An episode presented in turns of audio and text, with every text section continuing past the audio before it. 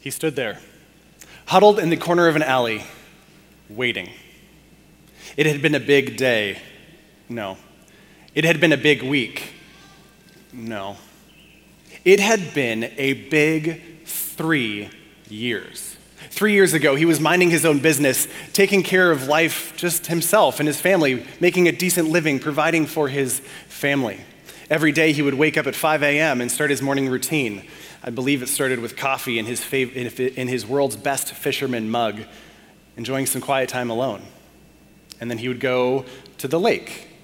And at the lake, he would do his normal, everyday routine prepare the nets, cast the nets, collect the nets. Prepare the nets, cast the nets, collect the nets. Not in a monotonous way, but safe and routine, predictable. It's what he was good at, it's what he knew, it's what he did. And it all started with this guy who seemingly came out of nowhere and asked this fisherman to follow him. The fisherman was hesitant. He had heard this guy, he had seen what he was doing around town, and it seemed different. But never in a million years would he have dreamed that he'd throw away his predictable, safe, routine life for the unpredictable, different, and risky roller coaster that he was about to go on. This roller coaster consisted of three years following this teacher around the region. This fisherman saw blind people receive sight. Paraplegics were able to walk, and storms were calmed. This fisherman heard this teacher speak in such a way about God and humanity that just made sense. And this fisherman had experienced this teacher love him in a way that didn't seem possible. And then we come to this week. It had been a big week. The teacher entered the city with a parade. Big things were happening, and, and it raised eyebrows of the people in charge in the town. You see, this teacher's name was Jesus. And he said things about where he was from and what he was going to do that threatened the religious system in the city which really threatened the religious leaders that worked so hard to protect it. So Jesus and his disciples, his followers, had to hide out until either things blew over or something changed. Three years of not normal experiences, of out of his comfort zone experiences where he's seen, heard, and experienced the person of God in human form, has led him to this moment. And here we find this disciple huddled in the corner of an alley waiting, secretly trying to get to the place that was prepared for him and his friends to enjoy a meal with Jesus. He saw an opportunity, and as soon as no one was looking, quietly on the side streets of the city, through the, the mud and the donkey mess, made the way to the house that was prepared for them to meet. The disciple quickly looked around to make sure no one was following him and went inside this house. He must have felt bad because it, he went inside and prepared a cleaned house with feet that had just walked through at the end of a long day, who knows what, on the side streets of Jerusalem. And he was stepping in this clean house and he was about to make a mess. He noticed something was different that night about the house. There was no servant. See, normally, the master of the house would delegate a servant to the degrading task of taking off the sandals and washing the feet of the people who were coming to their house, especially for a meal like this. But this night, there was no servant because it was too much of a risk. The less people that knew Jesus was at this house, the better. That didn't bother a fisherman. No servant, no problem. I don't need my feet clean tonight. I'm all good. Plus, who would really, honestly, who would stoop that low to wash the feet that's, that's a servant's job. That's, that's degrading. And every single one of the disciples that entered the house after him did the exact same thing. They entered off the streets, saw the absence of a servant, didn't do anything other than walking straight to the table, passing through the entryway, focused on what was about to happen, focused on the table they were going to enjoy a meal with, with Jesus, with dirty feet. It's interesting, after all of the teaching after three years of hearing Jesus share about the love of God for them and others, After seeing Jesus model what it really looks like to serve and love others, to go out of his way to serve and love. After three years of experiencing God's love in a personal way, these disciples did not act upon what they knew, upon what they were taught. They didn't engage. This summer we've been in a series focused on one verse, and that is 1 Corinthians chapter 12, verse 27. And it says this Now you are the body of Christ, and each one of you is a part of it. Now, you are the body of Christ, and each one of you is a part of it. And while this seems simple at first glance, what we've found throughout this summer is that this is not that simple. We've seen that being part of the body of Christ means that we're united together by one Spirit. We're the sum of our parts. We, we, we are sustained as the body of Christ. We are gifted by the Spirit, responsible to God to use the gifts that He's given us. We are called to seek God's face in intimacy with, the, with each other through prayer in community. We are to put, put comparison aside and build each other up. And then, as a body, we need to bear with one another through our burdens and hardships, walking alongside each other as we experience this life together. And just like Jesus' disciples who heard, saw, and experienced Jesus, and, and failed to act when presented with an opportunity to engage, you may have been here all summer long. You may have heard all of these messages, and it's not moved you to action. You've heard from various voices about what it looks like to be the body of Christ, to be united together, to be called to action by stepping up to the plate. But for whatever reason, you're still sitting. You're not convinced that God would use you in all of your brokenness, your doubts, your fears, and, and your failures. Maybe you think, I'm just too broken. Maybe you're not sure what gift you could actually have, and you think, I'm not gifted. You count yourself out because other people seem to do church better than you do, and so you say, I'm not good enough. Maybe you sit in service on a Sunday morning and you look around and you see hundreds of other people here. And you're thinking, man, I don't have time, but there's a lot of people to do this. I'm going to leave it to them. How often do we count ourselves out for whatever reason? How often do we not act upon what we know to be true? Now, back to the supper, the Last Supper, you know, where Jesus and his disciples are sitting together at this table with dirty feet. Imagine Jesus sitting there among his disciples, his closest friends, the ones who he's been pouring his life into for the past three years, thinking, Come on, guys. You know this. You're my disciples for a reason. Humble yourselves and serve one another. You have dirty feet. What are you going to do about it? Become a servant. Remember when I said that whoever must wants to be first must be a slave of all, and for even the Son of Man did not come to serve, to be served, but to serve. You've got this. You know this, and I'll be with you through it. But they didn't step up to the plate. They didn't engage. Jesus saw the inaction of his disciples, and while the meal was in progress, he took off his outer clothes and put a towel around his waist.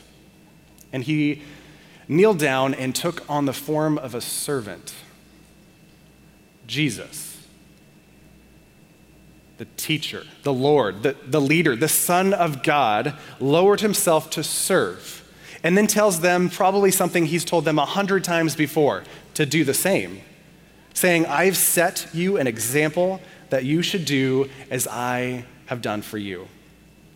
And then a few minutes later, after Jesus washes their feet, he says something powerful in John chapter 13, verses 34 and 35. A new command I give you love one another. As I have loved you, so you must love one another. By this, everyone will know that you are my disciples. If you love one another. It's like Jesus is saying this Guys, this is what it's about. This is what I want you to do. I know you came in here tonight and things are tense outside. We had to sneak around. Things are not going great. Let me tell you, this weekend, there's some things in store you don't even know yet. Things are going to get crazy. Believe me. And things aren't going to get that much better. Yeah, you're going to do amazing things in my name. Yes, people are going to be saved and people are going to come to know me in amazing ways. But you're going to be chased for the rest of your lives and you're going to be thrown in jail and you probably, you actually will be dying for me because of me.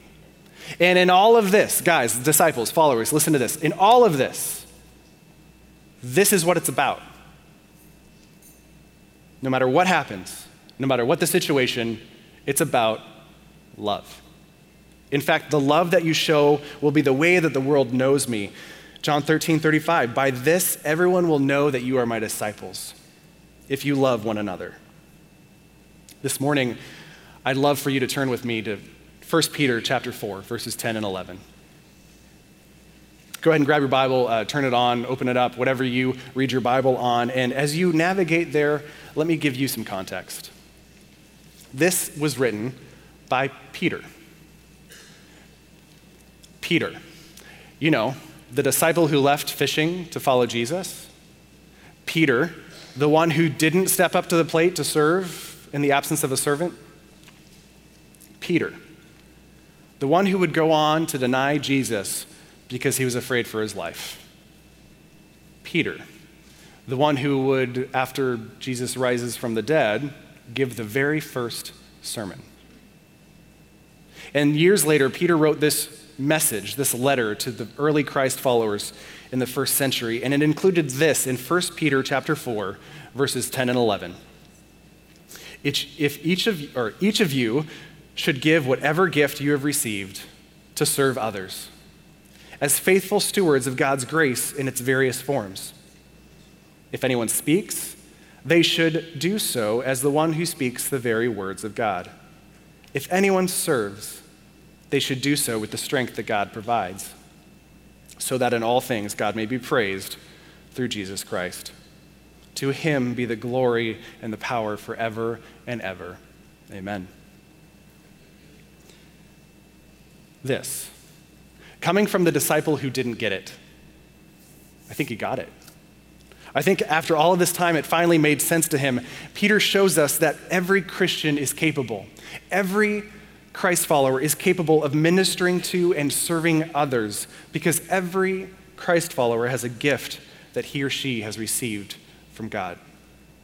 And I love that Peter recognizes here what Paul recognizes and calls out in 1 Corinthians chapter 12 that I'm not the same as you. You're not the same as the one sitting next to you. We're all different. We're all unique with unique gifts, talents, and abilities. And we can embrace and celebrate our differences because God doesn't call us to be uniform, He calls us to be united. Peter says each of you should use whatever gift you've received, each different, each unique, each on purpose, to serve others. And he says that we should do this as faithful stewards. Peter is calling us to faithfully, purposefully, and intentionally take care of and use what God has given us. And it's through his Spirit, by the grace of God, that he has given us, Christians, gifts. And it's up to the Christ follower, the Christian, to steward or be responsible for these gifts. But Peter doesn't stop there, and I love that he doesn't stop there. He's smarter than that. He does here what every good teacher does in a classroom setting. He does what every good coach or boss does.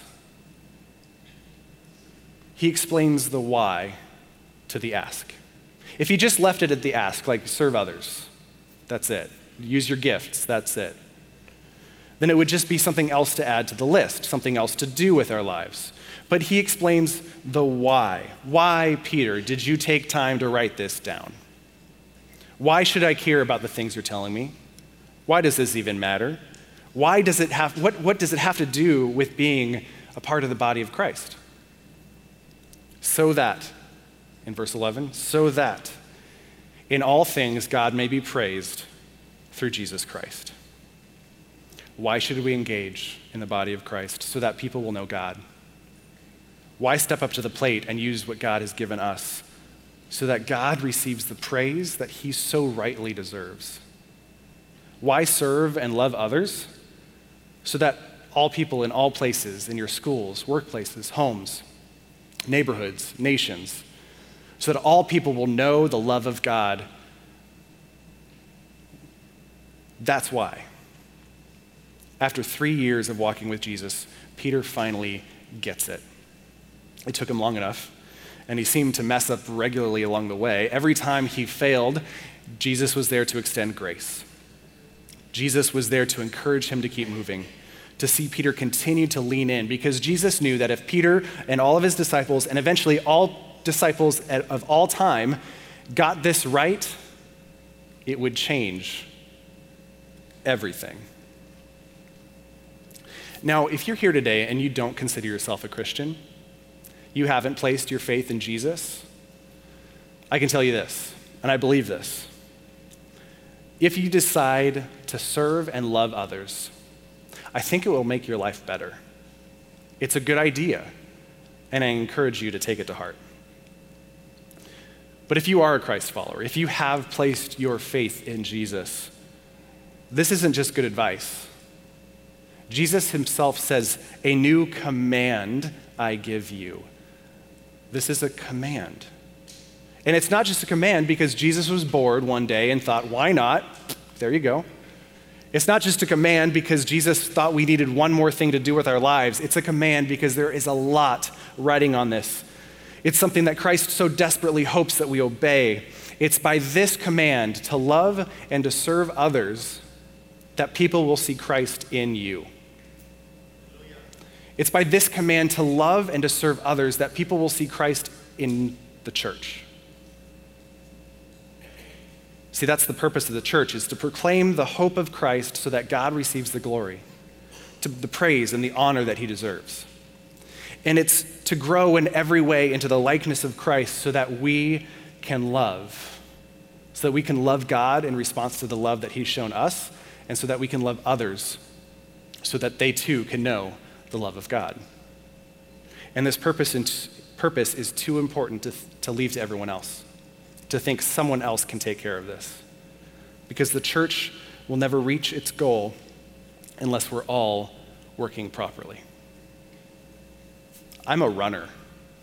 So I know Pastor Joe frequently talks about how runners who aspire to do marathons and half marathons are out of their minds. I'm one of them. I don't know if that proves his point or not, but I'm a runner. Uh, and you know, if you're a runner, that if you get tendonitis in your Achilles tendon, you're done. you can't run. And if you do run, it's going to damage more muscles and more tendons because they're going to try to overcompensate for the damage in the Achilles tendon. You have to rest. One body part not working properly causes your whole body to have to stop and rest. Okay, maybe you don't run, but maybe you love that football season is upon us you know the ins and outs of the teams, and you understand that every member of a football team is important. If the left guard does not do his job, the quarterback can't execute his. One seemingly unpraiseworthy or, or unimportant part of the team can make or break it for the entire team. Not a sports fan, okay? I got you. Um, it's like playing the cowbell It's like playing a cowbell in the symphony orchestra. If you play it right and at the right time, it adds to the flow and musical dimension of the piece, I think. Um, if you do it wrong, everyone knows it and is worse off because of it. The same is true in the body of Christ. Jesus' example and teaching of love and service is meant for all. Paul understood this when he said, The eye can't say to the hand, I don't need you. The head can't say to the feet, I don't need you. Now, each of you are, the body of, are in the body of Christ, and each of you is a part of it. Peter got this when he said, Each of you should use whatever gift you've received to serve others, so that in all things God may be praised through Jesus Christ they knew that if we're not using the gifts that God has given us, we are hurting the body of Christ. If one of us doesn't serve, we're causing the body to limp along, not able to finish the race. If one of us doesn't love, we're making, that much e- making it that much easier for the quarterback to be tackled and for the team to lose ground. When we don't use the gifts that God has given us properly, we're like a cowbell clanging at just the wrong time. God made us exactly who we are, and His Spirit has empowered us with unique abilities. Together we function as one body. You see, church isn't an anonymous, isolated, independent, like me and Jesus kind of faith. It doesn't work like that. Our walk with God is a community project. So until you and I and every person in our church are actively engaged, loving and serving the people around us, our world will not have an accurate picture of what the body of Christ, the church, was created to be. The purpose of the church is accomplished when we lean in, when we step up to the plate and use what God has given us. Jesus, just like Jesus, asked his disciples to live a life of purpose for him. God is calling all of us to use what he's given us to live a life of purpose for him. So let me encourage you today to take a step. Maybe you're here thinking, nah, I am still too broken. When we're in the kind of place where we're feeling broken, we're more susceptible to think that anything we do for God and His body has to rely on our own power. And that's a lie. God has been using broken, weak people from the beginning of time to do amazing things. And when we lean in, we can see that grace, because of grace, we're made strong in our weakness because of God. And He gives us, through His Spirit, the power, desire, and wisdom to do what He's calling us to do. No one is too broken for God. So run to Him because He wants you to live a life of purpose. Maybe you've seen, you've heard, you've experienced Jesus, but you don't consider yourself gifted. You, you don't think you can do anything for God. I'll let you in on a little secret. You are gifted. It's the beauty of God's love for us. Not only did Jesus die, come down to die for us, but God sent his spirit to us so that we can live full lives for him. You're gifted. Now start the fun process of figuring out what that looks like. And maybe your life is just so jam packed with all kinds of things, and honestly, good things and you're thinking, man, I couldn't possibly fit one more thing in my life. What would it look like to change your focus from loving and serving is not one more thing to do, it is the thing to do. Because honestly, everything that we have and everything that we do is from God, therefore, it should be for God. What would that perspective shift look like for you as you lean in and engage in the body of Christ. Now, no matter what situation you're in today, I'll leave you with this question Have you walked in and are waiting for someone to serve you like the disciples with the dirty feet? Are you expecting to be served? Or are you expecting to serve? Have you realized that God has given you unique things? unique abilities to use for His purposes. See, as a church, we are the healthiest when we aren't expected to, expecting to be served, but we're expecting to serve. And that's when, as Paul, as Peter puts it, in all things, God may be praised through Jesus Christ. And that's the purpose of the church. To him be the glory and the power forever and ever. Amen. God, we, oh, we come today before you and we, one, we thank you for your word. Thank you that you saw fit to have Paul and Peter and others write down your, your actions and your commands. God, as we internalize them, as we process them today, help us to make sense of it. Help us to realize that in your grace, you've extended to us gifts and abilities that you so desperately want us to follow through on. God, help us to see that if one of us is not loving, if one of us is not serving, then it's detrimental to the body of Christ. God, speak these truths to us today. In Jesus' name, Amen.